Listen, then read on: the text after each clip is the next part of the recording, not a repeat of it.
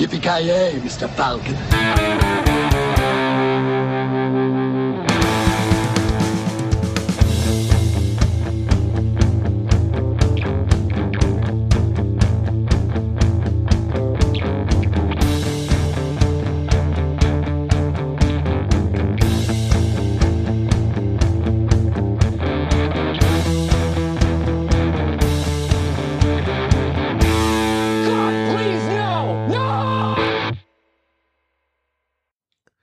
God dag allesammans, eller god kväll, eller när ni nu lyssnar på detta avsnitt av Creative Meltdown Podcast. Jag heter Joakim Läderlappen Avoya och ja, med mig har vi poddens egen joker och största skämt, Mr Joakim Granström.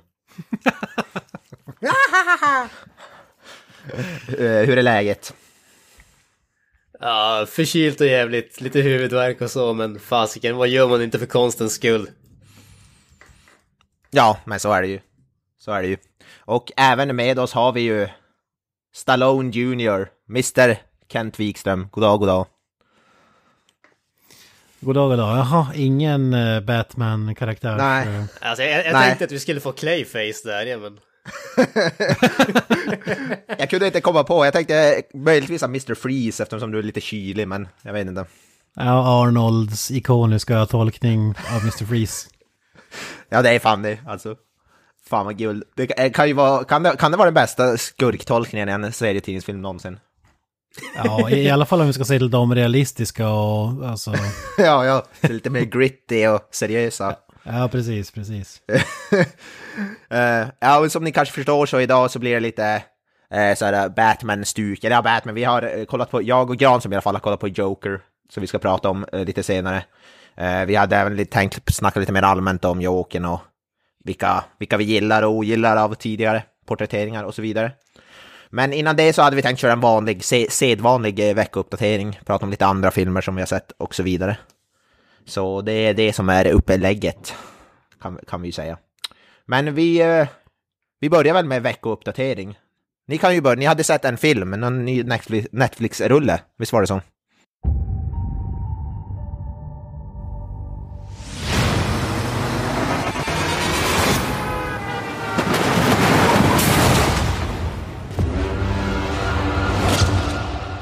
Normal, boring shift. Too much to ask.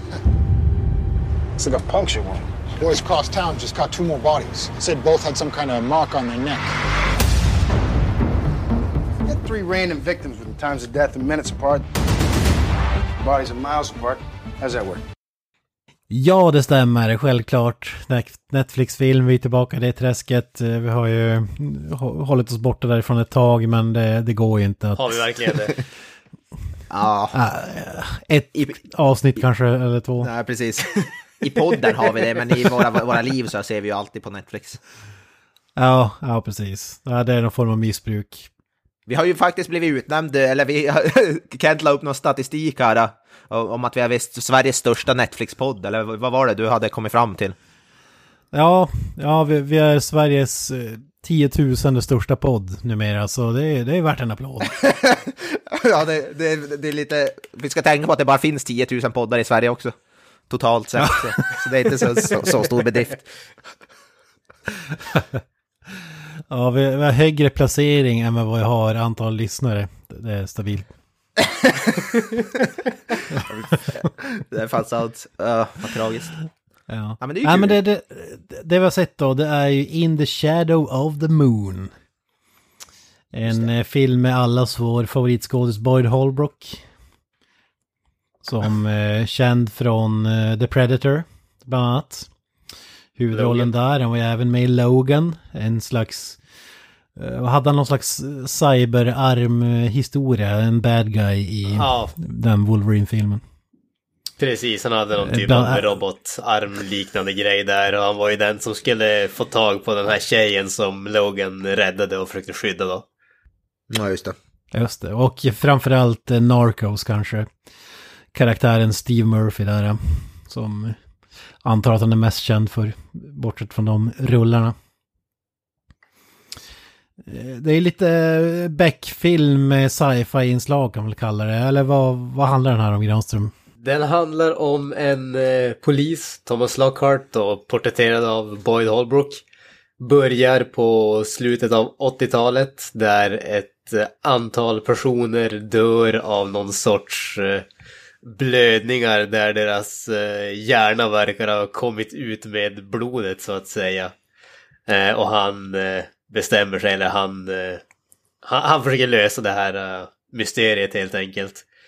Eh, nio år senare, den här filmen har ju en sån där liten eh, kronologisk uppdelning egentligen på samma sätt som True Detective där vi följer, eh, där vi följer karaktären. Nio år senare så börjar de här uh, mystiska morden om igen eh, och han är fortfarande på fallet så att säga men han har blivit lite mer eh, besatt av det kan man säga. Och sedan så flyttar vi oss fram eh, ytterligare nio år till eh, 2006 och då är han eh, inte längre med polisen, fullkomligt besatt av att lösa de här eh, mystiska morden som händer. Och det som vi då får se det är ju hur, hur karaktären utvecklas i de här olika tider, tidsåldrarna vet jag inte om man ska kalla det. För det låter som att det är extremt separerat. Men de här olika tiderna och man får följa han som man säger eh, man får följa hans lösning av mysteriet samtidigt som man ser hur hans, eh, hans karaktär går, eh, går ner sig i den här besattheten på grund av den personliga kopplingen som han får till det här mordet i början. Eh, ja men som sagt, eh, lite tidshoppande och sådana saker. Va, vad tyckte du om filmen Kent?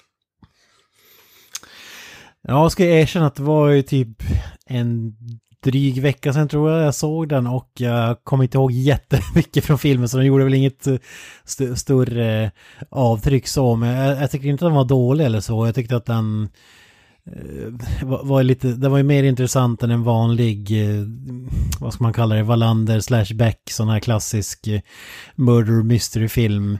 Men sen, sen tycker jag kanske att när vi närmar oss upplösen så kanske inte var lika, lika häftigt. Men jag tycker ändå att den, lö, den löser det här med att hoppa i tiden på, på ett ganska bra sätt. Jag brukar ha svårt för det när man får se Eh, ja, när det hoppar fram och tillbaka och men här, här tyckte jag ändå att man fick ihop det. Inte på något liksom mästerligt sätt men ändå så att det eh, ja, det, det, det fungerar. Vad, vad säger du? Ja, alltså du, du använde ju ett ord där som var precis samma ord som jag skulle använda och det var ju intressant.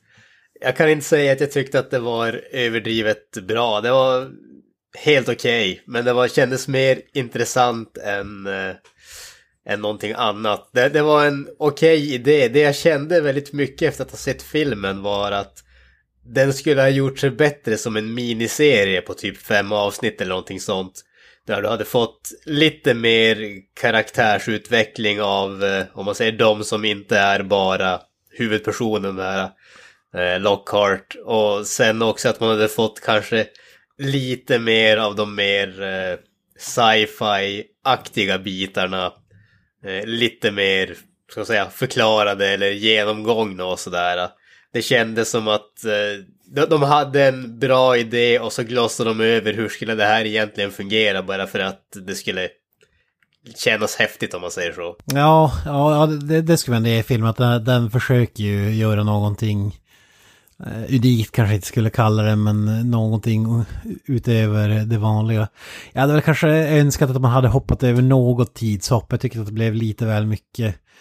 Jag, jag, ty jag tycker att den hade funkat som, som film. Däremot hade jag velat hoppa, spola förbi vissa delar av filmen och sen hoppa till, eh, alltså göra mer eh, klara, klara tidshopp än när vi får eftersom det här, även om jag förstår uppbyggnaden med det, men jag tror att det hade blivit en eh, bättre film då liksom.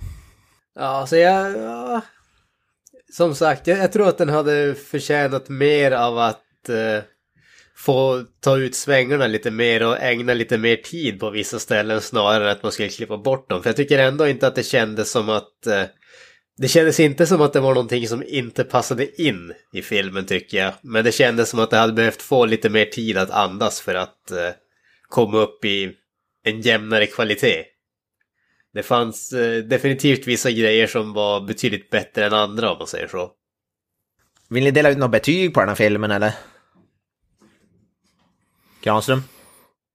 Eh, jag, jag skulle säga så här. att Har du en eh, långsam eh, veckodagskväll och du inte vet vad du ska göra kan du absolut kolla på den här istället för att se onämnd Beck-film. Men förvänta dig inte något mycket mer kvalitet än vad du får av en Beck. Men den här har åtminstone en någorlunda intressant handling, vilket Beck inte haft de senaste 15 åren. Så.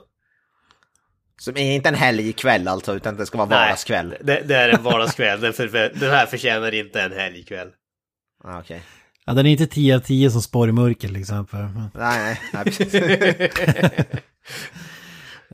ja, men jag har ju sagt det, jag, jag, av någon anledning så ser jag alla tv-serier och filmer i den här genren, cr- crime, murder, mystery. Och för någon som ser otroligt mycket sånt så måste jag ändå säga att den är mer intressant än en random, eh, ja, framförallt du ska jämföra med svenska, bättre än Wallander. Eh, bättre än nya Beck till exempel. Men då måste man också, också ha den där science fiction-acceptansen eh, i sig. Man kan inte gå från mord i midsommar till, till, till den här. Och det, det, ja, det är väl egentligen inte en sån, sån film, men premissen är, är lite av en sån att, eh, att en så här who, who did it-film eh, på något sätt. Alltså, kan man kalla den här filmen Murder Mystery Schlock? Ja, ja men det kan, kan, det, det känns lite så för mig tycker jag. Ja, ja. Det... Jag tror ni, jag tror ni har myntat ett nytt uttryck här. Murder Mystery Schlock. Ja, Fan. varför inte? Ny genre. Ni hörde det här Jag- först. Ja. Det, det är som att ha blandat en Beck-film med Terminator Genesis ungefär. Lite, lite så känns det. Ja, jag, jag, kan köpa, jag kan köpa den beskrivningen faktiskt. ja. Ja, men jag, jag sätter väl en 6,5 kanske. Där, där, kring. Just för att... Alltså jag hade kunnat sätta en 7 för att den är så pass välgjord. Men jag tycker att jag har typ glömt filmen redan nu efter en vecka. Så...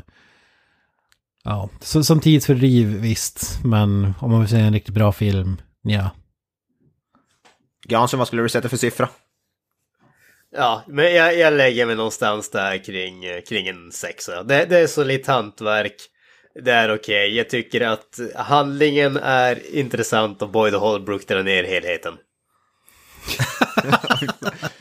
Och För, för Kent är det tvärtom, Boyd Holbrook drar upp helheten. Ja, jag, jag börjar bli lite Boyd Holbrook-fanboy känner jag. Jag vill säga något mer. Ny. Alien-film kanske? Alien-film kanske? Ny i listan på Kents alla jävla husgudar. Ja, man kan ju säga han passar ju bättre, han passar ju bättre som bad guy än good guy kan man ju säga. Men uh, jag tycker ändå han funkar i den här filmen. Fy fan. Han passar bättre som statist än huvudrollsinnehavare också. Ja, han han är ju kanske inte Dwayne The Rock Johnson. Att han bär en, en hel film själv, det där kanske inte men... Ja, jag, jag, jag har inte gett upp på honom faktiskt. Kanske blir en ny, ny Stallone eller en ny Schwarzenegger. En vacker dag. What do you say? I want you to be my VP. I want you. You're my vice. Well, George, I, uh. I'm the CEO of a large company. And I have been Secretary of Defense. And I have been White House Chief of Staff. The Vice Presidency is a mostly symbolic job. Uh-huh. However, if we came to a, uh. different understanding, I can handle the more mundane jobs Men däremot kan jag nämna lite snabbt här, en som bä- kan bära en hel film, det är Christian Bale. Och han har gjort Ja, jag- en, ännu en viktresa. Vi kommer ihåg i The Machinist när han svälte sig själv till ett skelett. Och spelade den rollen i början av sin karriär. Eh, Vi kommer ihåg självklart Batman Begins när han såg ut som Schwarzenegger Stallone ungefär. Eh, Och nu har jag tagit det det sista steget då. Fat Bold Guy när han spelar Dick Cheney i filmen Vice. Ja, just det. Fy fan. Jävla method actor han är alltså. Ja, ja. Och jag är ju... Jag gillar ju Christian Bale också. Som fan. Och... Eh, det är en anledning till att jag har sett den här filmen. För jag är inte så intresserad av Dick Cheney om man säger Om man säger så. Jag hade i princip noll koll förutom runt 9-11 tiden där. Och, och den här filmen är Det är en han skjuter i slags ansiktet eller vad fan det biopic. var. Ja, ah, där sköt han väl någon annan i ansiktet under en jakt. Eller vad fan, något sånt.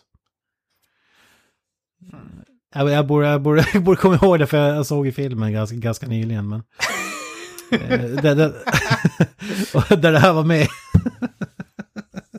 2006, Hunting Accident. Ja, precis. Av misstag sköt han Harry Whittington. En 78-årig advokat från Texas med ett shotgun. I ansiktet! Ja, när de jagade fågel. Åh fy fan. Ja, det är underbart. Det, det, det, det är som hans legacy. Ja, men jag, jag tänkte så här att den här filmen Vice, den har nyss kommit på Viaplay. eh, Så, där, där jag såg den och jag trodde eftersom att Christian Bale gjort Viktresan tänkte jag att det här var en dödligt seriös alltså tolkning. Men det här är ju mer en komedi, en comedy biopic än någonting annat. Eller biopic, det är mer en biografi tror jag de kallar det. Det är lite så här berättarröst och grejer. Eh, Men även en drama. Men du har ju Steve Carell är ju med, känd från The Office förstås. Eh, Amy Adams, Sam Rockwell. Så, så det är en ganska bra blandning med, med skådisar. Alltså det är ju Anchorman-snubben Adam McKay som har regisserat den också så. Mm, Ser jag nu. mm. Steve Carell spelar Donald Rumsfeld, om man nu vet vem det är. Sam Rockwell spelar George W. Bush, den yngre. Och Christian Bale och eh, Dick Cheney och Amy Adams spelar hans fru Lynn Cheney. Eh, Så var jag inte riktigt beredd på att det skulle vara så mycket komedi, men eh, den är också så här solitt hantverk, lite tråkiga, tråkigt snack jag kommer ha om filmen nu, men den den är lite smårolig men och hyfsat välgjord, har några så här intressanta grepp, metahumor som var ganska oväntad. Eh, och historien, jag trodde inte att Dick Cheneys historia kunde vara så intressant, men det visade sig att han var liksom en alkis, snudd till wife beater och gambler innan han bestämde sig för att ge, ge sig in i politiken. Eh, så den sidan är ganska kul. Men det var ju givet en av figurerna här historien är kanske roligare än filmen. Eh, att han liksom blåste George W. Bush, han blev vicepresident men blev den första vicepresidenten som hade riktig makt eh, och så vidare. George W. Bush bara, oh yeah, yeah, yeah, yeah, that sounds good. För vicepresident har ju bara varit en sån här biroll i politikermässigt. Man har bara suttit och väntat och gjort ingenting i princip ifall det skulle hända presidenten någonting. Men här, här var det första gången vad jag förstod som det inte var så, utan att han hade makt över militären bland annat. Och det är en ganska rolig scen där när de bestämmer sig för att "Yeah, it's time to invade Iraq. när de ska leta så här, eh, vem folket ska rikta sin ilska mot efter 9-11. Och då har de så här fokusgrupper, typ, ja men vad- vad vet ni om Al-Qaida? Ja, men, vad, vad är det? Är det ett land eller? och, och, och då, det är ganska sjukt alltså att, ja men typ vi bestämmer oss för att kriga mot Irak eftersom att en fokusgrupp har, eh, alltså typ som man ska visa en film för någon jävel som typ, nej men den här scenen förstod inte jag. Ja, ja, riktigt kul. Så mm, intressant story, roliga grepp och så vidare. Men i slutändan är det inte mer än 7,0 för mig. Christian Bale är riktigt bra. Och han har ju verkligen gjort en förvandling. Men jag tycker det är synd att det inte var en mer seriös film än det här han gjorde det till. Jag trodde det här också, alltså det här var en superseriös film när det talas om, alltså seriös biopic. Hade ingen Mm. aning om att det var komedi faktiskt. Det var ju väldigt förvånande. Jag kan ju säga, det, det är ingen spoiler, men en av de roligaste scenerna där är när de sitter, de har så här dinner meeting, när de spånar fram Guantanamo Bay. Eh, och så har de ju för att det, det de ville göra var att komma runt alla regler, typ hur, hur kan vi tortera folk eh, och göra det lagligt utan något så här ansvar eller... Och, och då gör de så här, det är typ metaaktigt skämt, då kommer kyparen fram med en lista så här och så presenterar typ Guantanamo Bay in a country where this is legal but we still have control but no responsibility in. Och så typ räknar de upp typ så här tio grejer som är hemska och så de bara We'll try them all. så den, den scenen tycker jag var ganska kul. Men det är många sådana här, när man tar sig frihet, när man kastas mellan uh, verklighet och inte. Så. Ja, just det. Ja, lite småkul. Vice alltså, finns på Viaplay. Om Dick Cheney, men kan inte sätta mer än 7,0. Nej. Jag tänkte innan vi går vidare till eh, lite Jokersnack, jag, det, jag hade tänkt bra, men det är eh, mer en rekommendation kanske en recension, för jag har bara sett två avsnitt av eh, nya säsongen av American Horror Story som jag bara vill mest rekommendera till folk som, som jag gillar, älskar slashers, för Även om du inte gillar American Horror Story till sen tidigare tycker man kan gilla den här. Den heter, eh, säsongen heter 1984, är som titeln på själva säsongen. Och är typ en blandning av fredag den 13, halloween och så vidare. Handlar om ett gäng ungdomar som far ut på en sån här, ska vara så här counselors eller vad heter det, en sån här kamp i skolan så blir de, börjar de bli mördade då. Och så, ja. Det är typ det. Och det ska, jag vet inte hur de ska kunna dra ut det. Ja, jag vet inte hur de ska kunna dra ut det i typ så här tio avsnitt eller någonting, men det börjar då jävligt bra. Det är alltså verkligen så här 80-tals-feeling. Alltså all klä, allt till kläder och hår och allting är så här osar, vad heter det, så här 80-tals slashers. Det är helt underbart alltså. Uh, och allt från musik och det, ja, det, det är fan, är fan awesome alltså. Jag, jag gillar det skarpt, så gillar man fre, typ fre, fredag 13 filmer så tycker jag man lätt ska kolla in den här säsongen. American Horror Story sjukt jävla underhållande. Jag har bara sett de två första. Det, det har kommit ut tre avsnitt tror jag just nu. Jag har sett de två första. Och det är, ja, äh, det är fan magiskt alltså. Jag, jag har ju sett alla avsnitt av American Horror Story och det är ju så här verkligen varierande, det är upp och ner men det här kan, vara, kan bli en av de bästa hittills. De två första avsnitten har varit, alltså har varit eh, fan hur bra som helst tycker jag. Speciellt då, som sagt, älskar man slasher så borde man kolla in det här. Eh, ögonaböj så att säga. Och det här var väl en serie, man behöver inte ha sett det från säsong 1, för, utan man kan hoppa in i säsong 10 om man vill, för att det är en, vad kallas ja, det? Ja, precis. Antal, antologiserie typ. Det är vissa säsonger som håller ihop, som har lite så kopplingar och sådär, men i det stora hela så är det ju en fristående handlingar. Ny, typ, vissa nya skådisar och vissa som är, till, är från föregående säsonger. De tar ju tillbaka många, men också introducerar många nya och så vidare. Så, ja. Nej, det är riktigt bra faktiskt hittills. Man är lite sugen när det får lite fredag den 13 vibbar, men är, är, är en serie man skulle kunna hoppa in i utan att ha sett, jag har inte sett någonting av den övriga Ja, jo, jo. Alltså den här serien, i alla fall inte hittills, har inte haft någon koppling, det är bara några skådisar som har kommit ihåg, men den här, den här säsongen, vad heter det, ja, så den här säsongen verkar vara hittills vara helt fristående.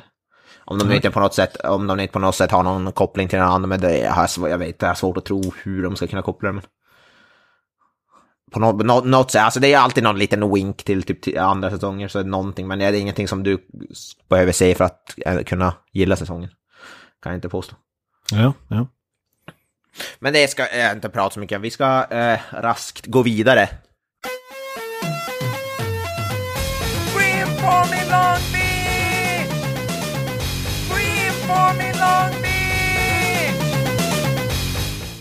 Så nu är det på med clownsminket och ja, färga håret grönt och så vidare. Nu jävlar, bli, bli, det blir åka av. Vi ska eh, prata om nya filmen Joker. Ja, jag och Granström har ju varit och sett den. Eh, eh, Kent har inte sett den än, men det kommer väl så småningom kanske. Någon gång. Men visst, ja, vad tänkte du säga då? Jag tänkte bara säga, jag kan nämna att jag, kom, jag bestämde för att jag ska inte se den på bio. för att, ja. det, den har ju blivit så tokhyllad. Och, ja. eh, och då känner jag att ska jag gå och se den nu då kommer jag bara sitta där typ. Jaha, det här var väl inget att rave om. Men det, det, det som har varit är att det har kommit kritiker som har sågat den också. Men, men när jag läst recensioner så har det bara varit sågning av våld och så vidare. Mm. Och det, det, kan man inte ta på allvar. Så det är bara positivt vad jag har förstått. Och jag, jag känner också att är det någon man skulle sitta med typ 13-åriga personer och se på en bio och få samma upplevelse. Det, det, känns som en för seriös film. Så jag tror jag sparar den tills det kommer på home video eller någonting. Och kolla på den. Men jag kommer abs absolut se den. Det kommer jag. Ja, det är det, vi kanske kommer in på det mer sen, men jag vet, den, som du säger, lite roligt, alla sågningar, det är som hur de porträtterar psykisk ohälsa, men ingenting om själva filmen i sig liksom. Det är, Nej, lite löjligt. Det, är- det är så löjligt. efterblivet alltså. Ja, det är sjukt. Alltså jag förstår, vi- jag förstår att man liksom vill sätta det i, i samhällsperspektiv och sådär. eh, När man är, eh, ja kan, kan man kalla det jo- journalist, det är väl mycket som, många som inte är journalister utan bara bloggar och har någon sån här YouTube-historia. Men eh, alltså det är, det är fortfarande bara fi- film, alltså jag, jag förstår inte. Ja. Ja, vi, som sagt, vi kommer in på det med filmen, men först lite, vi hade vi tänkt prata lite kanske allmänt. Precis som vi har gjort i föregående avsnitt när vi pratade om en ny film, prata, ty, prata om tidigare filmer och så vidare. Så vi tänkte ta upp lite så här, ja, tidigare Joker-filmer, porträtteringar och så vidare och så vidare. Så vi kan väl börja där då. Jo, Jokern. Men ett- om man börjar med, med du Kent, vad, vad tycker du om Jokern som karaktär och vad har du gillat av- för porträttering av karaktären tidigare? Ja, den absoluta favoriten det är självklart, som alla andra, Cesar Romero i Ja, just det, ja, ja det är klart. 60-tals Batman. Fan, övermålad mustasch, grönt hår. Just det. Slapstick-jokern. Ja, vi har ju pratat om honom tidigare, att han vägrar ju raka av sig mustaschen för den här rollen och då har de bara målat över dem, eller sminkat över med vitt smink eller vad det är. Så man ser mustaschen genom sminket. Det är Ja, det är- magiskt alltså. Fantastiskt, fantastiskt. Och ja, men det, det är väl han och uh, Heath Ledger då förstås, som jag tycker är de bästa. Ha, jag vet som inte jättemycket om, om karaktären i övrigt, men jag gillar ju den här Heath Ledger-karaktären. Man behöver inte ha så mycket backstory. Det är väl också en grej till att jag inte är så supersugen på, på Joker-filmen, att jag vill säga det nu, att jag tycker det funkar att man behöver inte veta allting om honom.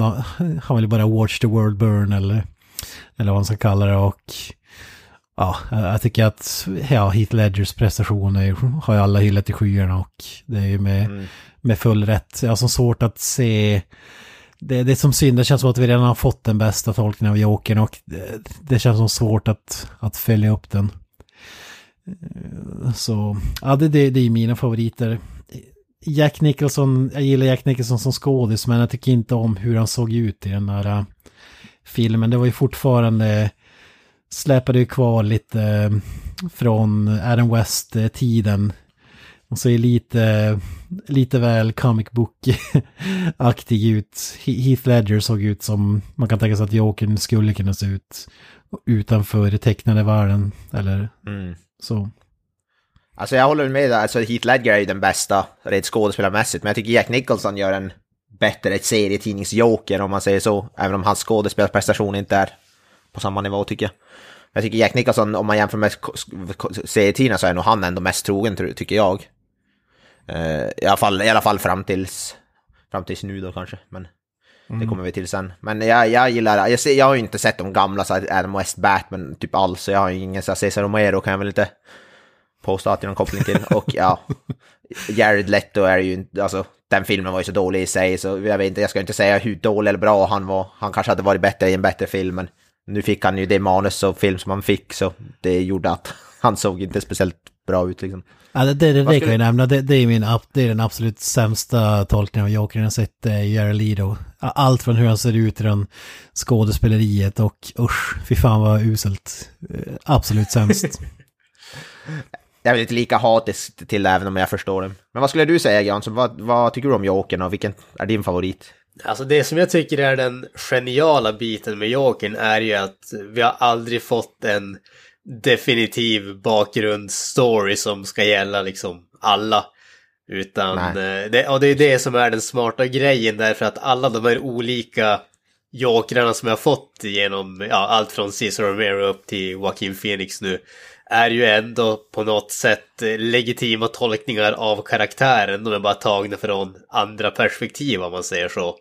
Sen tycker jag väl, alltså min favorit är ju, ja, nu är det väl Joaquin Phoenix om vi inte ska börja dra allt för mycket där, men innan dess så är det ju Heath Ledger som jag tycker var bäst och sen så precis som Kent har man ju, man har ju vuxit upp på de här gamla Batman-repriserna som man såg på tv med Cesar Romero. Och för, för, det, för min del så är det väl på något sätt att eh, Heath Ledger och Cesar Romero, det var de två jokrarna som verkligen passade perfekt in i tonen som filmen hade. Just att Heath Ledger passade med den där lite mörkare, seriösare Batman som vi fick i Nolans trilogi. Och Cesar Romero han passade perfekt med den här uh, campy slapstick-stilen som vi hade i den där gamla Batman-serien.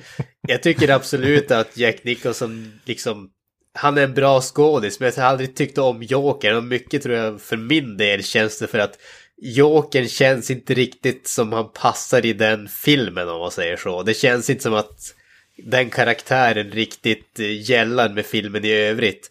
Och lite grann på samma sätt tycker jag väl om Jared Leto. Jag tillhör ju inte de som hatar den tolkningen av karaktären eller hans, eh, hans performance av den. Jag tycker snarare att den var ganska intressant och vågad. Men jag vet inte om det känns som att det riktigt passar in heller på något sätt. Så att, ja, som sagt. Ledger är väl den stora favoriten för min del.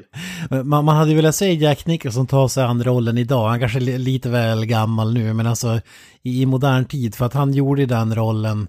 Det var ju fortfarande ingen som tog uh, superhjältefilmer på allvar. Alltså så, som vi har nu med efter Christopher Nolan-tiden. Och jag tror att han har varit klockren sådär. Att pass the torch from Heath Ledger till exempel, att få lite Old Man Joker. stu, stu, stuket där, alltså hur, hur han eh, hur han rör sig och pratar och sådär. Jag tror det skulle passa riktigt jävla bra nu, alltså mer än... Jag kan tänka mig att han inte tog en dödsallvarligt back in the days och bara gjorde sin grej. Ja, det... jag, jag, gillar, jag, jag, jag, gillar ju som fan Bat, alltså Tim Burtons Batman-filmen. Jag, jag tycker han är riktigt bra. Det är ju för mig innan Hitler jag växte, det är ju som det jag växte upp med var ju Jack Nicholson som Jokern liksom.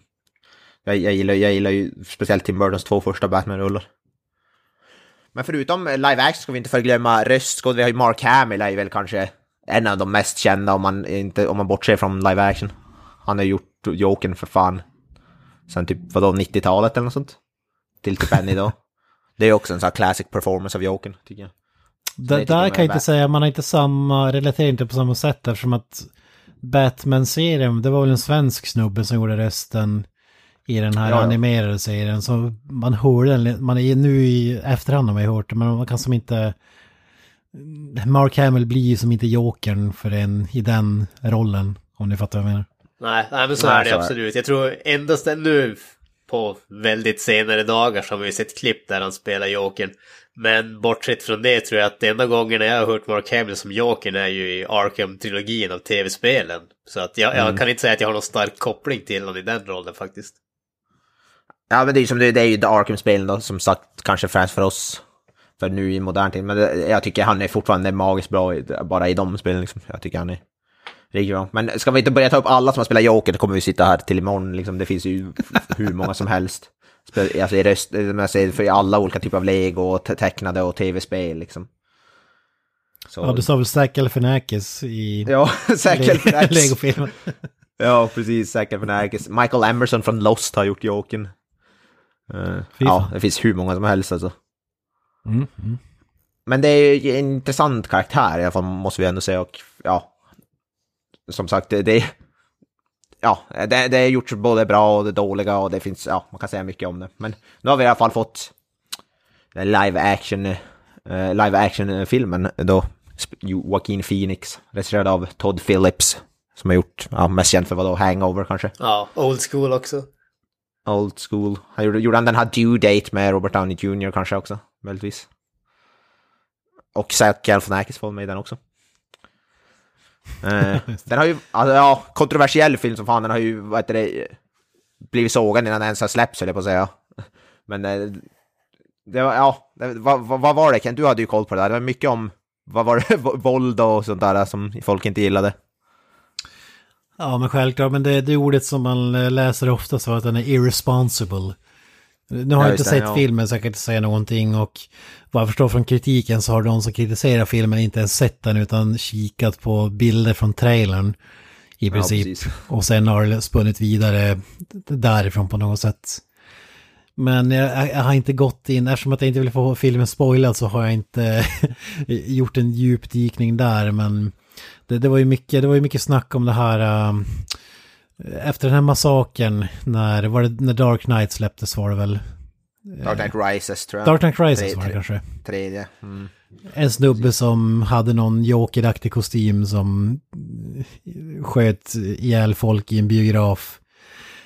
Och då handlade den här kritiken om att de såg i trailern att filmen utspelar sig i närheten av en biografaktig grej. Och att det var oansvarigt att ha våld förknippat med biograf och jokern. För att det skulle uppmuntra till folk att göra samma sak. Och ja, ni hör ju redan när jag förklarar det hur orimligt det är. Ja.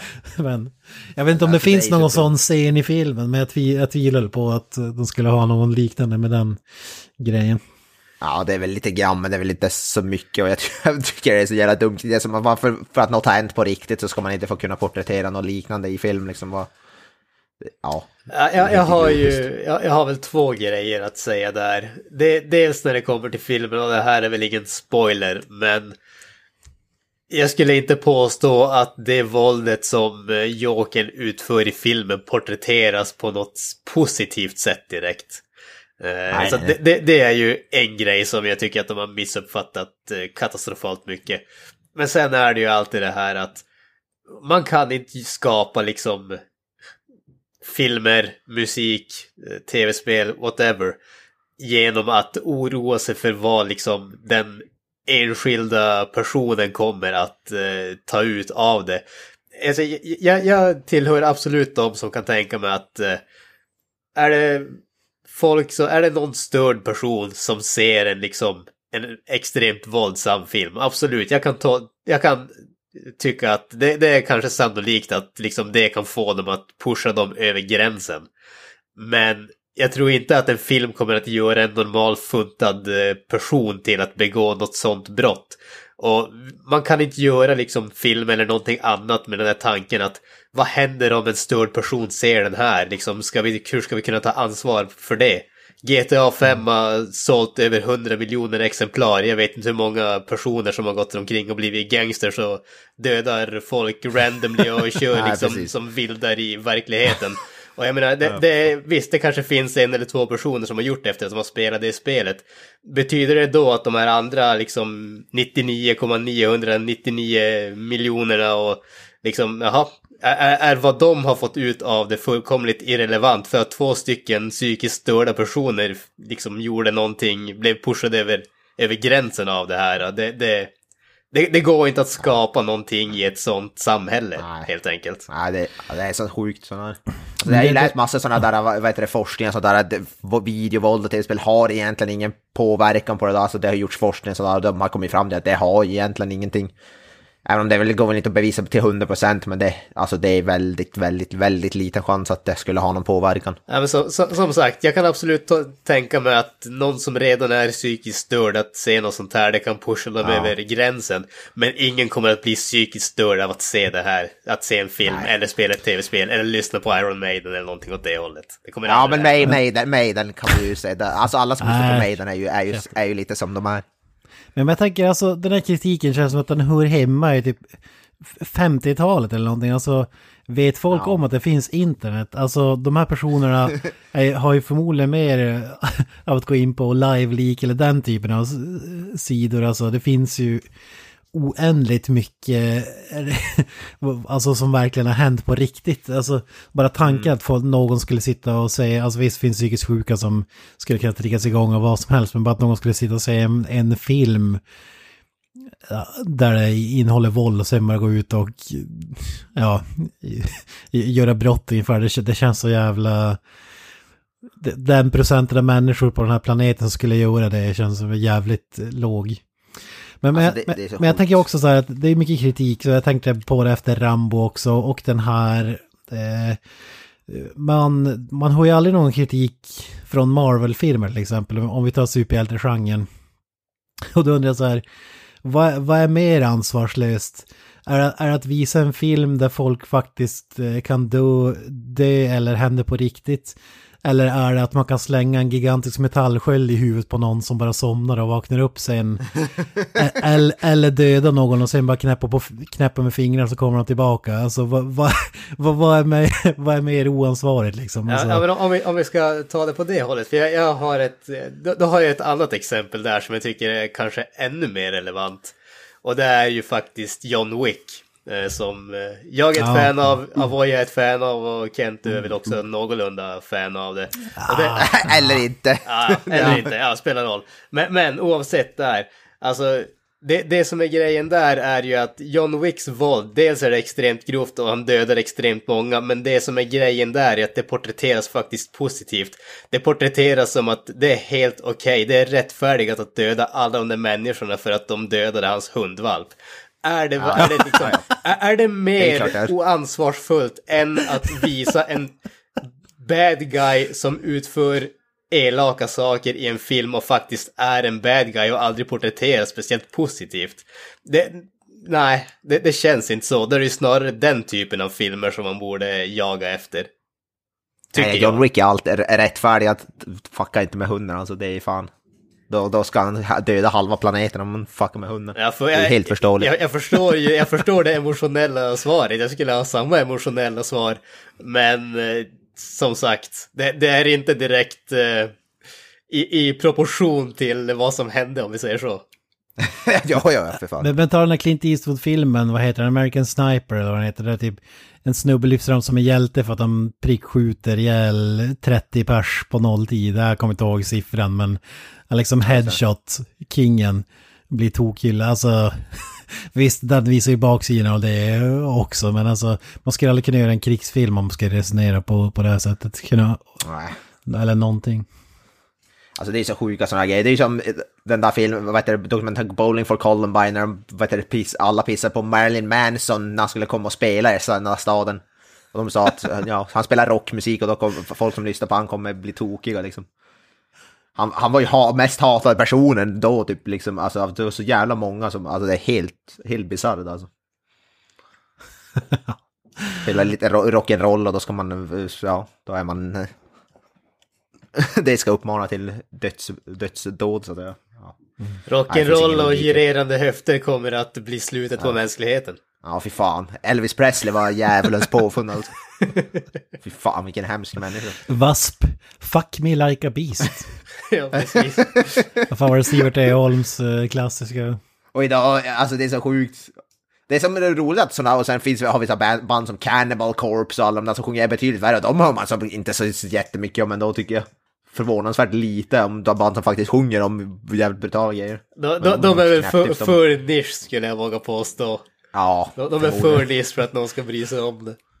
ja, förmodligen är det ju så. Ja, men vi, vi låter som en trasig skiva när vi, vi pratar om det här typ varje film vi snackar om och har sa, samma åsikt men vi, ja det, det är oförståeligt och som sagt vi är ju för videovåld. Ja, ja, Absolut, till 100 procent. Vi är för videovåld och emot riktigt våld.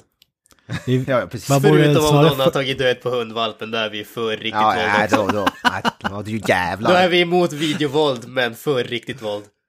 Ja, ja, ja. ja, det är som jag sa, som jag sa under Rambo, alltså det är för lite videovåld idag, alldeles för lite.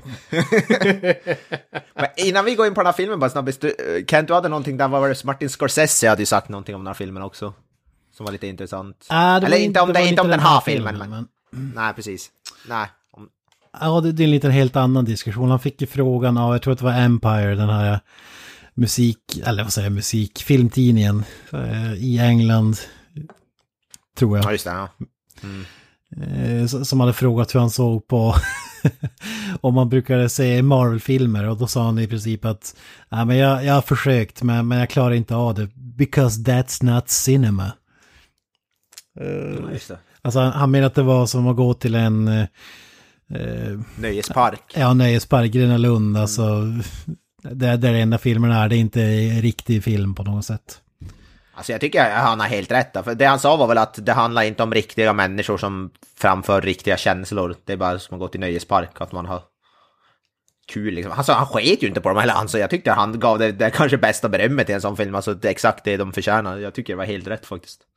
Ja, ja de enda som blir kränkta är de här som lever och dör för superhjältefilmer och jag är inte en av dem. Nej. Så, och jag, jag tycker inte heller att det är någon sågning. Alltså, Nej, absolut inte. Jag, jag, skulle säga, jag skulle säga att det är en väldigt, väldigt bra beskrivning av vad det är. Alltså, jag, och jag menar, jag, jag, som sagt, jag tycker att jag är ett fan av de här serietidnings och Marvel-filmerna i mångt och mycket. Men det är ju inte så att jag går och sätter mig och ser på en sån för att jag vill få liksom djupa, tänkvärda, känslomässiga saker att eh, reagera på. Jag ser det för att det är en rollercoaster ride ungefär. Jag vet vad jag får i två timmar och det räcker för vad jag vill ha ut av det ungefär. Ja. Exakt. En av de som hade blivit butthurt var ju James Gunn också såg jag. mm, Ja, han tolkar ju, han tolkar ju svaret på ett helt annat sätt än vad, Ja. än vad vi gör. Han, han började ju som säga bara "Ö, jag gillade inte när folk pissade på den här vad heter det, Jesus-filmen som Martin Scorsese, men nu gör Martin Scorsese samma sak mot mina filmer. Jag tänker, det var, situationen kanske inte är lika, eh, likadan liksom. Ja. Så jag kan gå ut och jämföra. Så, så jag tycker Martin Scorsese har 100% rätt. Det är ju... Att om någon ens kan missförstå det är ju helt befängt tycker jag. Alltså alla typer av filmer måste ju få finnas och, och hela den där biten. Men Ja, ja.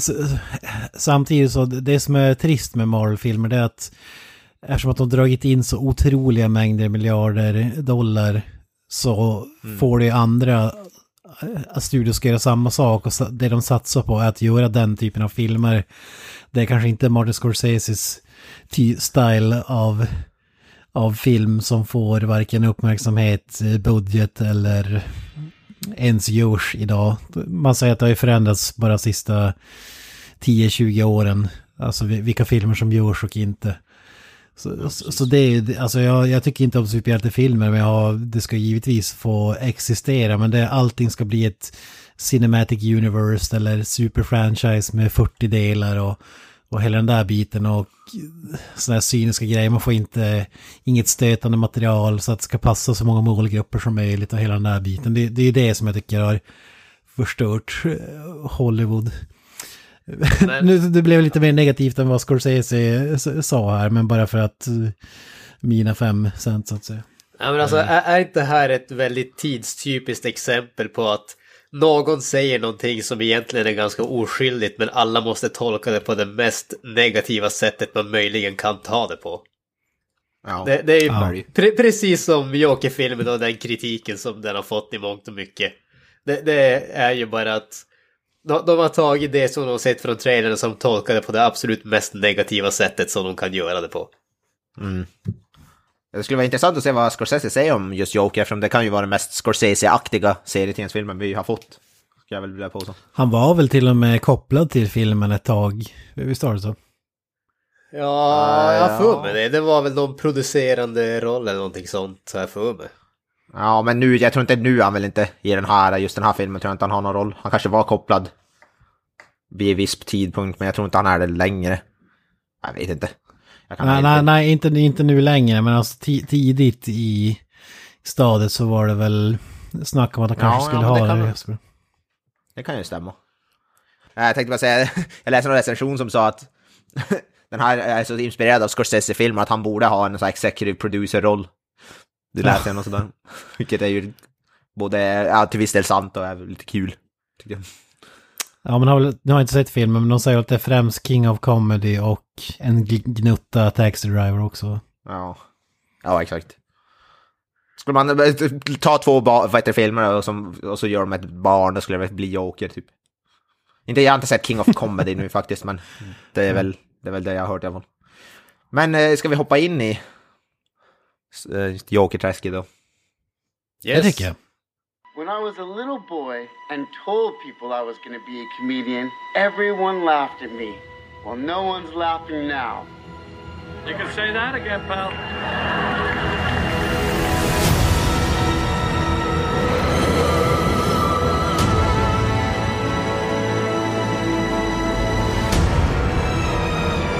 It's so awful, isn't it?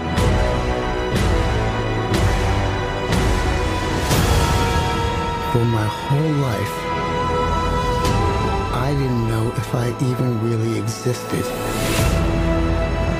But I do. And people are starting to notice. Think this is funny? Is this a joke to you?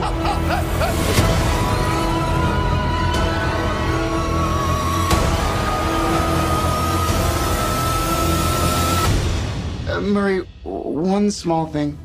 Yeah. When you bring me out, can you introduce me as Joker? Eh, ja, men om vi hoppar in i Joker då. Joaquin Phoenix, Todd Phillips har regisserat den. Eh, den är ju då helt fristående, ska ju inte vara del av någonting. I alla fall Todd Phillips har sagt att den, ha- hans version av Jokern kommer inte dyka upp i den kommande Batman till exempel med, som, med Robert Pattinson. Eh, den kommer vara helt fristående, kommer inte dyka upp. Det kan bli uppföljare har han sagt, men det är väl typ det enda. Han kommer inte bli någon crossover med någon annan.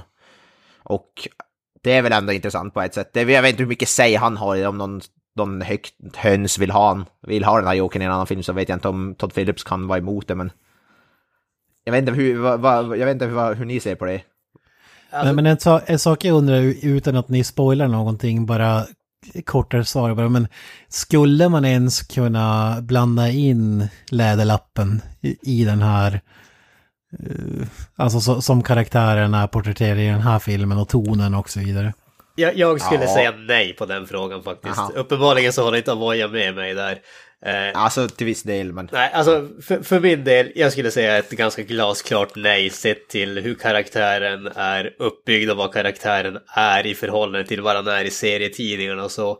Och det kan man ju också säga egentligen. Är det någon som är orolig för att se den här filmen på grund av den här serietidningskopplingen, då skulle jag säga att slå det ur huvudet. Skillnaden som den här filmen har med serietidningskopplingen och vad den hade haft utan, det är att utan serietidningskopplingen så hade det här varit en indiefilm utan budget som ingen hade sett. Nu är det en DC-film och då har den en helt okej budget på, jag tror det var typ 60 miljoner dollar och en inbyggd publik därför att karaktären är extremt välkänd. Men du behöver inte känna till någonting om Batman eller serietidning eller, eller någonting sånt för att ha ut så mycket som du kan ha ut av den här filmen faktiskt. Nej, precis. Alltså det här med Batman, jag... Går går det väl alltid, alltså man, visst går det att skriva in den här karaktären i Batman, då hade det säkert gått, det hade absolut inte varit någon omöjlighet, men sen om man vill det eller att det behövs, det tycker jag absolut inte. Sen att det går, det, all, allting går väl med lite vilja och våld, så, så, så säga. Men Sen, om, sen som sagt, om man vill det är det en helt annan femma liksom. Ja, men det, det är intressant. Jag, jag tror att det är anledningen till att många tycker att det är Batmans bästa skurk och så vidare är just det dynamiken mellan karaktärer och sådär. Nu har jag inte läst serietidningen men jag har sett på film i alla fall så jag tycker det är det som funkar så jäkla bra. De är i nästan varandras motsats. Men det ska bli kul att höra vad ni säger om den här som bara har den ena eh, delen av utan herr Läderlapp. Som jag har förstått det ska det här starta någon typ av ny så här, de ska börja, DC ska börja producera en massa själv, alltså standalone filmer Någon typ av nytt, jag vet inte om det är ett produktionsbolag, men så här DC-bolag som bara ska fokusera på att göra sådana typ av fristående. De har ju... eh, DC har ju börjat eh, inom serietidningar med vad de kallar DC Black. eh, Som Just är det, ett litet precis. imprint om man säger så för eh, självständiga, eh, om man säger självstående, fristående serietidningar om kända karaktärer där serieförfattarna får ta ut svängarna lite mer och de inte behöver känna sig kopplade till någonting annat så att säga. Eh, Och Precis. tanken är väl att den här filmen ska vara ungefär början på en motsvarighet inom filmerna där lite mer eh, autörer om man säger så ska få göra filmer som är frikopplade från eh, övriga filmuniversumet mer åt deras egna individuella stilar och sånt där och ta ut svängarna lite mer utan att känna att det måste passa in på något speciellt sätt eller att de måste hålla igen utan det, det är väl det som är tanken här. Sen får man ju se hur det, hur det, vad, vad som händer i framtiden men de har ju definitivt eh, fått en running start så att säga. Fan, fan, fan vad kul, alltså två saker där. Ett, att eh, jävligt kul att höra att, att man har den tanken ens som bolag, att det inte ska tillhöra en gigantisk franchise där man må, måste sammanlänka 20 filmer framåt och bakåt och så vidare. Eh, Det, det båda ju, bäddar ju för betydligt eh, jävla mycket bättre filmer. Eh, jag har ju sagt det, man, man vill ju ha början och slut på en film. Och det, det skulle man ju säkerligen få då i det här. Men, men lite ironiskt att, att det liksom början på ett franchise som inte ska ha koppling med varandra men ändå är det typ franchise-universum som går under samma flagg liksom. Det är lite ironiskt. Ja. Ja, det är, väl- det är ju lite mysko-överraskande, men de, det är väl Jag misstänker att det kommer ju inte vara så att Batman kommer få en fristående film som, möjligtvis någon så här konstig version av Batman, den, men officiella, den här Robert Pattinson-versionen, han kommer ju garanterat skriva på för 25 filmer. Liksom. Men det här kanske är mer lite för så här diffus, lite kanske som det fungerar. Så, Ja men det är kul att man gör både och. Att, att man inte bara Ja, ja. fastnar i fällan, att all, allt man gör ska ja, ha någon koppling. Nej, sorry. Men eh, ska vi hoppa in i den här filmen då? Ska jag börja, ska jag köra handlingen kanske lite kortdragen då? För all del, kör på. Eh, Joker då, regisserad av Todd Phillips som har gjort Hangover-filmerna. Eh, Joaquin Phoenix spelar en man som heter Arthur Fleck, som är en... Ja, hans största dröm i livet är att bli eh, känd stand-up-komiker. Han vill göra folk glada, det är det han säger flera gånger om i filmen. Men han är inte stand-up-komiker i alla fall i början av filmen. Eller något sånt. Han jobbar som clown kan man väl säga. Det är väl det lättaste. Han far runt på så här barnsjukhus, står på gatuhörn och snurrar skyltar liksom och... Ja, i full clown-makeup. Eh, och ja, han, filmen handlar väl om... Han är, han, är, han är väldigt många mentala vad heter det, hälsoproblem, det är ju det och det handlar om han, alltså samhället pissar på honom liksom och är inte snäll mot honom och det leder till att, ja, det går, det går från bad to worse kan man väl säga liksom. Och det är väl som själva grundhandlingen. Den har ju som ingen sån handling, handling direkt att, eh, alltså det är ju som mer en, ett karaktärsdrama eller thriller kan man väl ändå säga. Ja, det, det, om- det, det kan man definitivt... Alltså det är en karaktärsstudie den här filmen. Det, man kan Mm. säga är ju att han har ju redan från början, som du säger, han har ju mentala problem. Han har ju ett, eh, låt oss säga, inte helt fast grepp om verkligheten. Eh, och relativt eh, direkt när filmen öppnar så blir han utsatt för ett eh, våldsamt överfall och eh, det, det blir som början till en, till en spiral kan man säga där han själv börjar svara mot, om man säger, svara med våld mot det, det, det våldet som han, han upplever sig motta så att säga. Mm, exakt. Ja, det är ju som sagt, det är ju ingen handling, liksom. det är inte som att ja, Jokern planerar på att råna en bank, liksom, att, eller någon sån här heist-film, det är ju ingenting sånt liksom. Eh, det är ju mer som vi säger, ett karaktärs, allt bygger ju på karaktärsutveckling och så vidare. Liksom. En, en stor del av filmen också är ju att, att, han lider av en, vad heter det, eh, eh, så här, ja, men mental instabil, alltså sjukdom eller något som gör att han skrattar, alltså kan börja skratta, det är som ett tick liksom.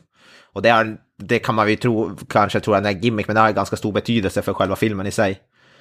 Eh, jag vet inte vad man ska kalla det, men det är som så här Tourettes grej liknande fast med skratt liksom. Han kan börja skratta oavbrutet när som helst liksom.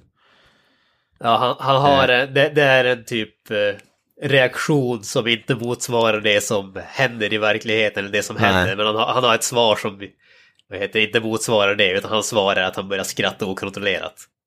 Mm, exakt. Ut, äh, det kan vara någonting jättehemskt som händer och så börjar han garva alltså oavbrutet jättelänge. Han ett litet så här plast, inplastat kort som man ger till folk. Bara, jag har, I have a condition that makes me laugh. Och så, så för att han inte kan, så, för, så att han inte ska behöva förklara själv liksom. Hur, hur ikoniskt är skrattet? Mark Hamill är väl ganska känd för att han har det typ bästa, eller? Ja, Mark Hamill är ju känd. Jag gillar väl, eh, ja, nu tänkte jag säga Heath Ledger, så här, men han, han hade väl inget ikoniskt skratt direkt, Heath Ledger. Det var så här, ha, ha, ha, ha.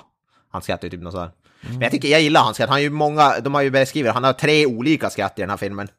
Eh, det är ju det som regissören sa, han har det här som han inte kan kontrollera då. Som är, vad heter det, bara en tick som är typ en sjukdom kan man säga. Sen har han ett, ett skratt som en är fake skratt när han är med polare och de säger något roligt. Han vill försöka eh, låta som att det är jätteroligt. Så skrattar han åt det. Och sen har han sitt genuina skratt. Så han har som tre olika skratt i den här filmen och jag, jag tycker om... Jag tycker, jag tycker om dem. Jag, det, för mig är det mest det är obehagligt när han börjar skratta. Jag, känner, jag känner obehagskänslor snarare än att det är som är roligt. Och jag satt som och vred, inte på ett dåligt sätt, utan jag tyckte det var mest... kändes jävligt creepy och... Man blev som bara illa till mods tyckte jag av det.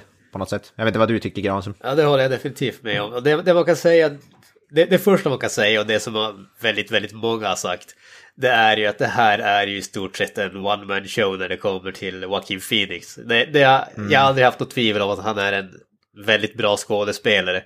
Men det, här är en helt fantastisk eh, prestation av honom.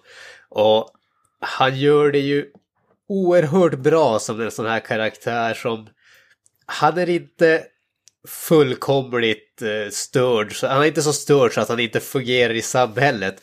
Men han är precis så störd så att alla sådana här sociala cues missar han. Han skrattar vid fel tillfällen och han, liksom sådana saker. Och man blir lite så här...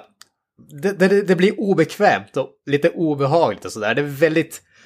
Det är väldigt intensivt hela filmen och det, det är ju en av de stora det är de väldigt stora grejerna i den här filmen. Alltså den här filmen har väldigt lite komik. Den är extremt mörk och den släpper aldrig på det här mörkret. Det här är det inga sådana här typiska Marvel, det blir för allvarligt, nu måste vi kasta in ett skämt. Utan den här filmen börjar svart och den går bara till att bli ännu mer intensivt svart och det känns det känns jäkligt obehagligt men man kan som inte sluta kolla på det heller och det är liksom det, det lyckas verkligen skapa en sån här känsla som jag jag kan inte komma ihåg senaste gången som jag känt det när, det, när jag sett film alltså. Hade det här varit en film som jag såg hemma, då hade jag förmodligen pausat den tio gånger för att gå upp och sträcka på mig och bara liksom, jag, jag måste liksom mm. göra någonting annat i två minuter bara för att minska stressen. Så att oh. det, det, är verkligen en becksvart film och det, det, är till filmens cred så att säga. Den, den vågar tycker, verkligen vara det. Ja. Jag tycker jag, jag kan säga att folk som är lite så ängsliga och har svårt för grejer, jag kan tänka mig att det kan bli svårt att se den här filmen. För jag, jag, jag ville ställa mig upp och liksom, gå omkring och lite grann så här, jag fick lite så här obehagskänslor, alltså jag, jag hade svårt att sitta, jag var att sitta och kolla bort lite grann vid vissa scener och sådär, inte för att det var så här våldsamt, det var bara att jag, det blev jävligt obehagligt bara och allmänt bara, ja så här konstigt, weird, fast på ett bra sätt ändå. Och det, det är bara styrka skulle jag vilja säga. Fan, jag som trodde att det här var en American Pie-aktig film där Joaquin Phoenix ska börja clown college och liksom... ja, jag säger att jag vill se den filmen också. Fan. uh, fan. Nej, den har, alltså, även när de försöker vara rolig filmen, liksom, han är ju komiker, eller han vill ju bli komiker och det finns någon scen när han bara provar stand-up liksom, till och med där är det ju som, vad heter det, det blir inte roligt, liksom, det blir aldrig roligt. Nej, men där, där har vi också en av de andra, jag, jag, kommer att säga en av filmens styrkor väldigt mycket, men i ärlighetens namn känns det som att den här filmen har bara styrkor för mig. Eh, mm. Men den här filmen ses ju, hela filmen ses från eh, Arthur Flecks eh, synpunkt. Och vi har den här uh, unreliable narrator, alltså det vi ser är inte nödvändigtvis sanningen och de använder det till väldigt stor uh, effektivitet i den här filmen. Mm. Där vissa saker ses på ett sätt och när man går tillbaka till det så är det någonting helt annat. Och det, det är ju också någonting som är, det, det vrider till det, är, det hela ett extra varv så att säga, för man är aldrig riktigt säker på är det jag ser, är det verkligen så som det är? Eller är det någonting ja, som, som den här karaktären tror är? Väldigt dålig förklaring där, men äh, det, det, än en gång, väldigt Nej, intressant på så sätt. Nej, det är ju som du säger att det han, vissa grejer händer och sen ibland, eh, jag ska ju inte, absolut inte spoila men sen går, kommer de, hoppar de lite i tid sen som man får se att nej, det händer inte alls på det sättet som, som han, som man, som man trodde liksom och, och så vidare. Och det är ju, det är väl, försöker de väl trycka på det, att han är mentalt sjuk och han kan egentligen inte skilja så mycket på vad som är verkligt och inte. Och jag tycker de gör det, de trycker aldrig upp det i ansiktet eller något sådär. Alltså, det är inte aldrig att det känns forcerat, utan det känns bara som att det är så här han ser världen och han tror det är, han tror att det är på riktigt även fast det inte är det. Det är inte som att han ljuger, alltså att Joakim Fins karaktär ljuger på något sätt, utan han bara som det, han tar det, det som hände, han tror, det som hände, han trodde hände alltså. Det är det, han, det är det som filmen förmedlar. Ja, precis. Och den, här, den här filmen har ju några sådana där väldigt, eh, vad heter det, väldigt intressanta kommentarer eller repliker och sådana grejer. Bland annat, det är en sån här eh, grej från eh, från trailern. Men man, i filmen förstår, får den ett annat kontext. Det är det här att han säger For most of my life I wasn't even sure I existed. But I do. Och en annan grej, han har, han har i hela filmen så har han en liten bok där han har skrivit in sina skämt och sådana där saker. Alltså, det är typ en dagbok ungefär. Och en av grejerna som står där är att eh, det värsta med att vara psykiskt sjuk är att folk förväntar sig att man ska bete sig som att man inte är det. Och det, mm. det är sådana grejer som när, när det tas ur ur kontexten så låter det inte som något speciellt. Men när man tar det i kontexten av vad som händer i filmen så får det en helt annan innebörd. Alltså det är så smart sådana små grejer, typ en grej som han står i boken där att för, för han är ju också lite så självmordstankar och sådana där grejer liksom, han är ju väldigt mental. Det står, mm, eh, vad fan är det? I, I, hope my, made... I hope my death makes more sense than my life. Ja, för det ska ju vara som att han är dålig på kan han skriva sens som sents, alltså sent. Och, men det är ju som, det är ju som, betyder ju två, alltså det blir som smart på två olika nivåer liksom. Ja, alltså det är sådana små grejer som, bara, som jag bara, ja fy fan vad briljant. Alltså det, det, det, är ju alltså, vi pratade ju om det när det kom till uh, Once upon a time in Hollywood.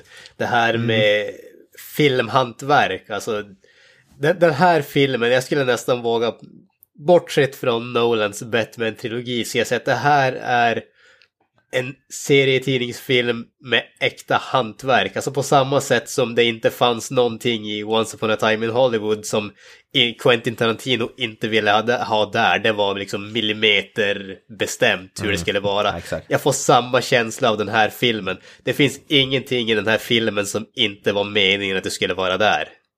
Nej, Nej det kändes inga, det var inget filler eller någonting. Det var inte en minut för lång eller för kort heller. Känner jag.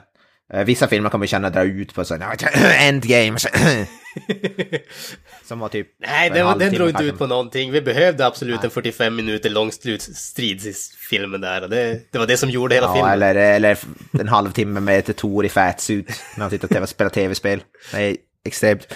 Men den här filmen känns absolut aldrig för lång eller för kort, utan Även visst, alltså den är väldigt långsam och det känner väl jag också, men den blir som aldrig dåligt på så sätt. Den har alltså det är ju för kanske de sista kvarten, 20 minuter som det börjar riktigt som ta fart och hända grejer. Det är ju fruktansvärt långsamt och det kan jag väl tro kanske kommer, många kommer, vad heter det, eh, Alltså, de, jag, vet, jag ska inte säga att man blir besviken på det, men kanske är förvånad. För det sa ju, jag var ju såg den bland annat med min brorsa, och han sa det också, ah, det, det hände inte så mycket i filmen. Men jag tyckte fortfarande inte den var dålig, liksom. Ah, det var inte vad han förväntade sig, men det var fortfarande bra, tyckte han då. Jag, jag tror mycket av, nu är det mycket och mycket, men folk som inte tycker om den här filmen, och nu generaliserar jag väldigt hårt, när det kommer till serietidningspersoner som inte tycker om filmen misstänker jag för att det är inte den jokern som de känner igen.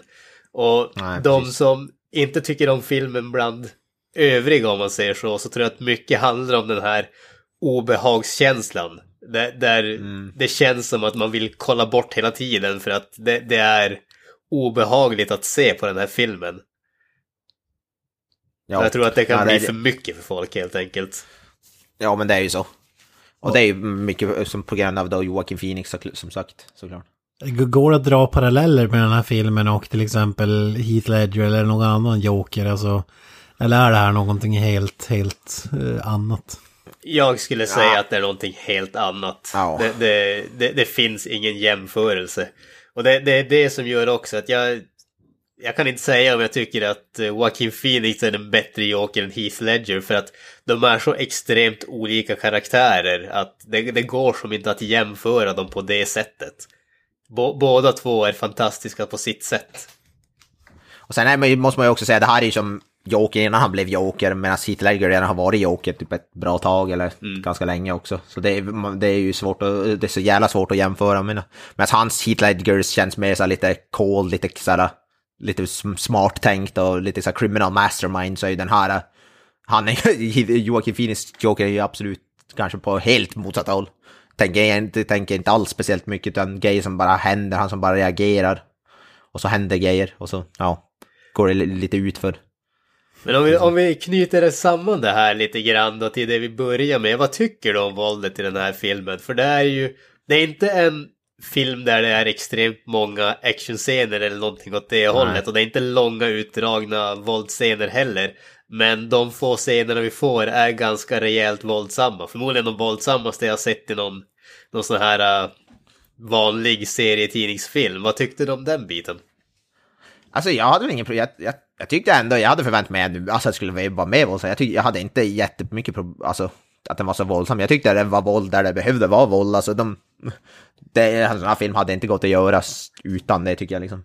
Eh, ja, det, jag tyckte... Ja, jag vet inte, jag tyckte, jag tyckte det behövde, det, det var där det behövdes var våld liksom. Det var... Varken mer eller mindre. Det var inte att det var för mycket våld eller för lite våld. Liksom, jag tyckte det var perfekt avvägt, precis som allt annat i den här filmen. Liksom, det, jag vet inte, det, är inte jättemycket att säga om det, men jag, ja, alltså de scenerna där det är verkligen våld, det är ju också alltså, riktigt bra och det är ju verkligen obehagligt liksom. Ja, det, det, Det- det är precis det som jag ville komma till också. Det, det här är ju som sagt, det är en bitvis väldigt våldsam film, men det är aldrig omotiverat. Det känns aldrig som att de har kastat dit det bara för att nu kommer publiken att vara trött så nu måste vi ha en actionscen för att de ska få igång intresset igen. Det är aldrig någonting sånt, utan det är aldrig eh, glamoriserat på något sätt. Det är inte så att du sitter och ser fram emot våldet, Snar- snarare är det väldigt otrevligt och väldigt brutalt. Och det är liksom... Det, det här är ju inte en film som i övrigt är, om man säger... Det, det är inte en serietidningsfilm så att säga. I, inte i klassisk, eh, klassisk stil på något som helst sätt. Och våldet här är inte... Det är inte gjort för att det ska vara häftigt eller någonting sånt. Det porträtteras aldrig på det sättet, utan det är... Det är mörkt och det är kallt och det är hårt och det är otrevligt precis som våld är i verkligheten. Jag tycker snarare våldsscenerna var lite, de kom som en chock nästan, man var inte beredd på det. Snarare som i Marvel, där är man ju alltid okej nu byggs det upp, det är jättelångsamt och så BOOM! Och här var det mer som, det är ganska lugnt och det är lite tokigt och det är så sen BOOM! En bit ut och sen blir det liksom, far tillbaka ner, det är liksom... Jag vet inte, det känns mer plötsligt och mer... Jag vet, ja, det är svårt att förklara, men det, det jag var inte, på många av dem tyck- var jag inte alls beredd på att det skulle bli våldsamt överhuvudtaget. Och det gillar jag också, det är som... Det är inte så här uppenbart när det kommer bli våldsamt. Men jag vet inte, ska vi sammanfatta kanske våra åsikter och dela ut några betyg? Absolut. Ska du börja där eller? Ja, Ja, jag kan börja. Eh, ja. Att vi, vi båda gillar den filmen verkar vara uppen, uppenbart och jag är väl, ja, exakt, jag skulle väl säga att det är kanske den bästa, årets bästa film, definitivt topp tre i alla fall. Jag, jag, jag, det är många, många andra filmer sett, men jag, ja, det kan fan vara den bästa filmen jag sett i år. Det enda minuset är väl avsaknad av Joker-penis. Ja, vad fan hände där? Fan. Ja, nej, jag, jag är gruvligt besviken. Jag satt ju och kollade så i eftertexten, jaha, kommer vi få i alla fall en dickpic? Men nej. det kan ju vara det, alltså. Men vi fick ju många, ändå många scener med en, vad heter det, jävligt smal, vad heter det, shirtless Joaquin Phoenix. Och det måste vi säga också, vad heter for- formationen, jag såg You were never really here efter. Och alltså skillnaden mellan den och den här är ju ljusår, alltså You were never really here spelar han så ex-soldat som är stor, jävligt biffig, stor. I det här spelar han ju någonting som kan mer liknas vid maskinisten Bale liksom. Alltså, fy fan vad det är obehagligt visst när han har shirtet så man ser så ben som sticker ut, alltså det är jävla skelett, alltså det är, det är, det är hud på, på, direkt på ben liksom. Men det, Så är det, för det är fysik, fysik, fysikaliteten han har i den här filmen är också obehaglig på så jävla många sätt tycker jag. är det avsaknaden av Lem som gör att den inte tippar över till årets bästa då? Eller vad är det som... Ja, alltså det, det ja, det, det, det, det är fan det största minnet med den här filmen. Nej men det är en fantastisk film, alltså skulle jag sätta betyg så kanske avsaknad av penis kanske jag, nio, gör att jag sätter 9,5 istället för 10. Ja, det, det är pe, penisen som drar ner det här är halva betyget. Men ha- hade vi fått bara en lite joker-lem så då hade, det, då hade det varit alltså full pott. Nej men alltså det, det, är, det, är, det är i toppen, det är så pass bra, det är en ja, det är den bästa DC-filmen sen, ja, Dark, Nolans Dark Knight-trilogi tycker jag i alla fall. Och ja, årets bästa film, mycket möjligt. Det, det skulle jag vilja påstå. Vars ligger du någonstans, Granström? Ja, jag håller med. Jag tycker att det här är en fullständigt fantastisk film. Det är som sagt, Joaquin Phoenix levererar fullständigt. Jag hade aldrig några tvivel om, att hans, om hans eh, skills som skådespelare. Den stora överraskningen för mig, det är ju faktiskt att vi fick den här eh, den här nivån av hantverk från snubben som gjorde Hangover-filmerna. Det, det, o, fullkomligt oväntat men mycket, mycket, mycket glädjande. Eh, någonting som vi inte heller har eh, dragit upp men det är ju faktiskt att musiken är fruktansvärt bra tyckte jag. Eh, ja. Hildur Gunadottir, eh, isländsk kvinna som skrivit musiken.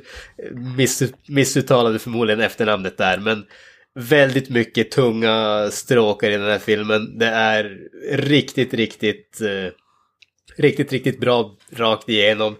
Det är en film som man absolut inte får missa och jag skulle påstå att än så länge i alla fall så är det årets bästa film. Och jag har svårt att se hur någon annan film ska kunna överträffa den här. För mig så är det en, en 10 av 10. Det, det är så Åh, jäkla bra. Se, senaste gången, alltså det, det här är den bästa filmen jag har sett sen vi såg eh, The Shape of Water på bio. Det är så jävla bra är det. Ja. Och det Alltså, kommer från mannen en som har gjort Road Trip, Starsky and Hutch eh, och Baksmällan. Det är fantastiskt. Ja, alltså som sagt, jag hade aldrig förväntat mig det. Men eh, det är vad jag fick. Alltså det, det, för mig är det också 10 av 10 om man bara alltså klistrar in bara Joker Lemon där så hade det varit 10 av 10.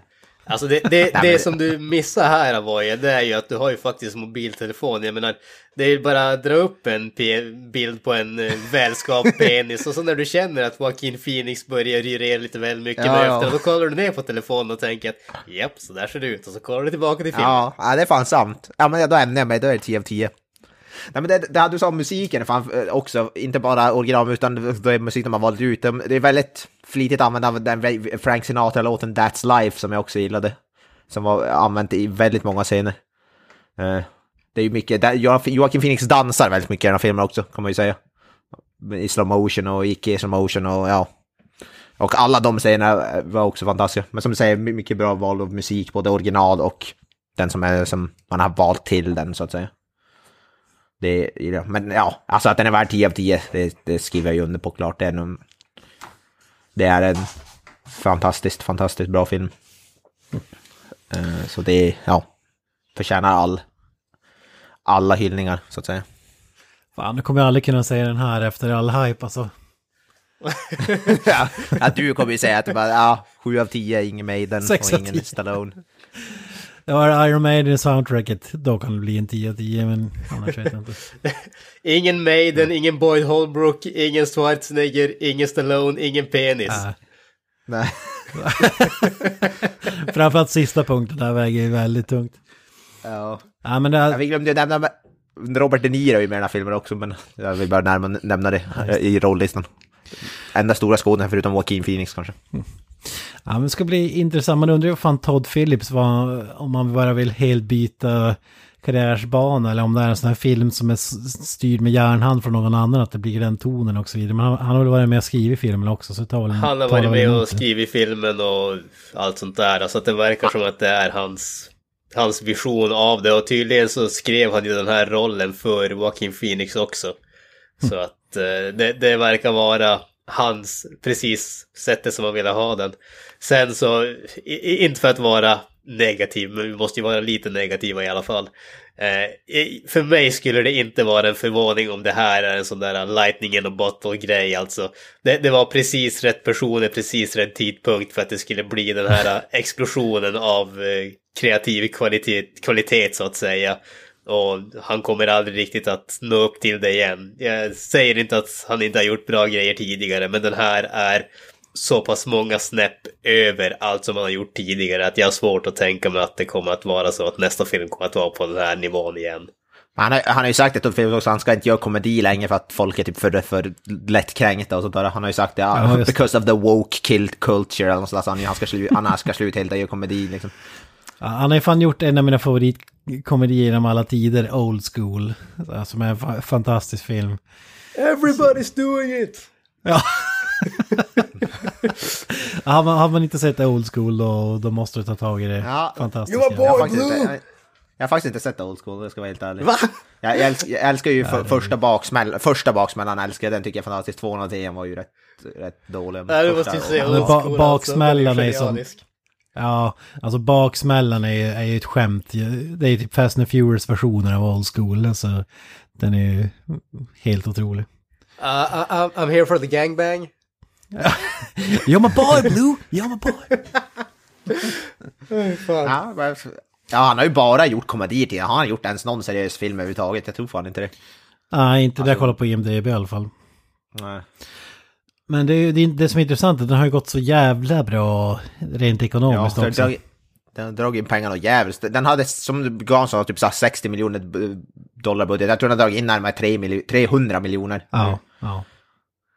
Alltså det är he helt galet. Så det är ju fan kul att folk verkar ju uppskatta bra, bra film i alla fall. Och, och den är rated R och det man hoppas nu att att filmbolagen också ska säga att du kan göra en sån här film som både kan bli kritiskt praisad och dra in en jävla massa cash.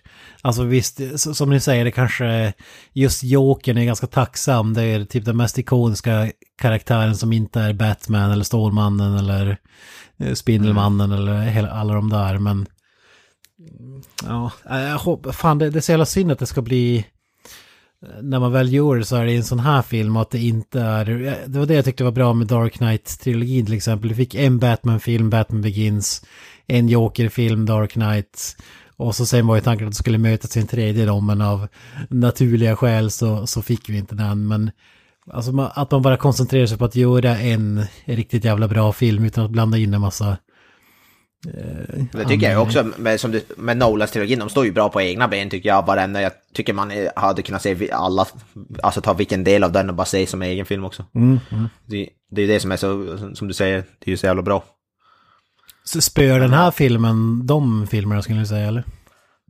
Jag skulle säga att den är i samma klass som, jag älskar ju både, alltså Batman Begins är en den svagaste av Dark Knight-trilogin, men också men... alltså, ja. ja. det är den överlägset bästa, det är den överlägset bästa enligt mig. Nej, nej, nej. nej. Jag tycker...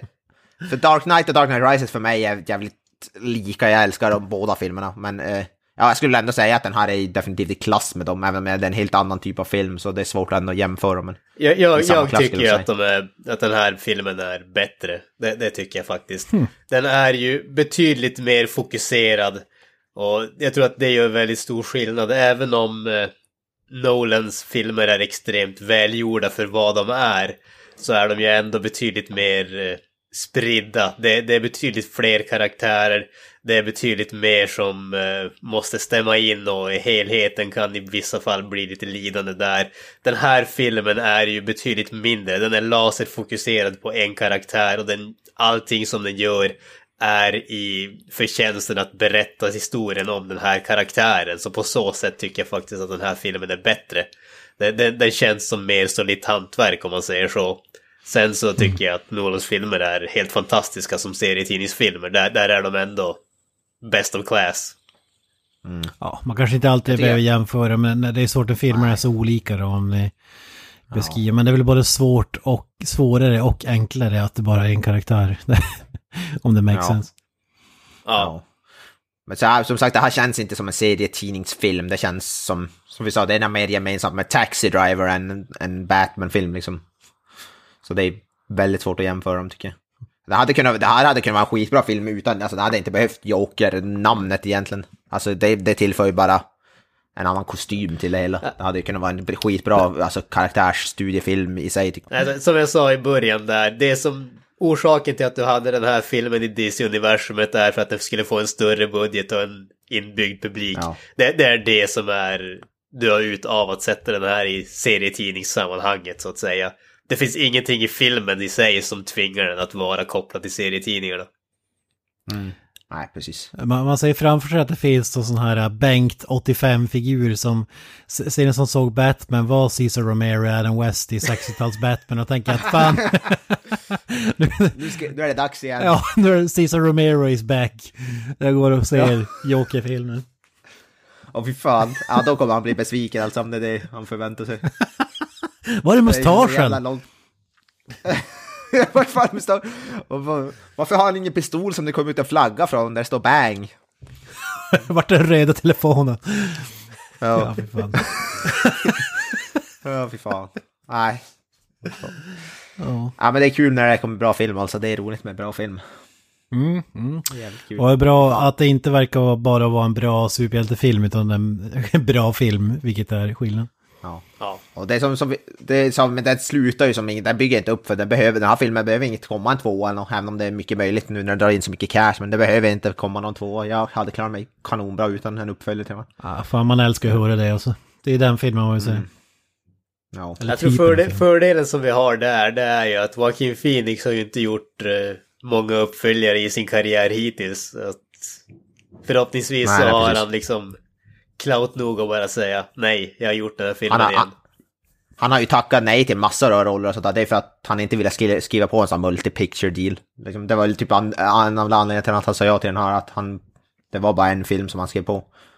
Men sen nu har ju Todd Phillips sagt att skulle Joakim Phoenix ställa upp på det så skulle han kunna tänka sig en uppföljare, har han ju sagt. Så det är ju absolut inte omöjligt, men att, att det sen inte behövs är ju en helt annan femma. Ja, men då tar vi och eh, drar Joker i säcken då och säger så bye bye. Vi heter Creative Meltdown Podcast och ja, ni hittar oss på sociala medier. Instagram, Facebook, Twitter och så vidare. Vi har en hemsida som heter creativemeltdownpod.wordpress.com. Eh, vi lägger upp recensioner där titt som tätt. Vi har även ibland tävlingar på våra sociala medier där ni kan vinna eh, diverse filmer på Blu-ray så att säga. Så gå in och kika där. Men ja, förutom det så säger vi att ja, Why So Serious? Jag tänkte försöka få in Why So Serious innan ett fyndigt sätt, men jag kom inte på det. Så jag skiter i det. Eh, jag säger Peace Out och så lämnar jag över ordet till Jokern själv.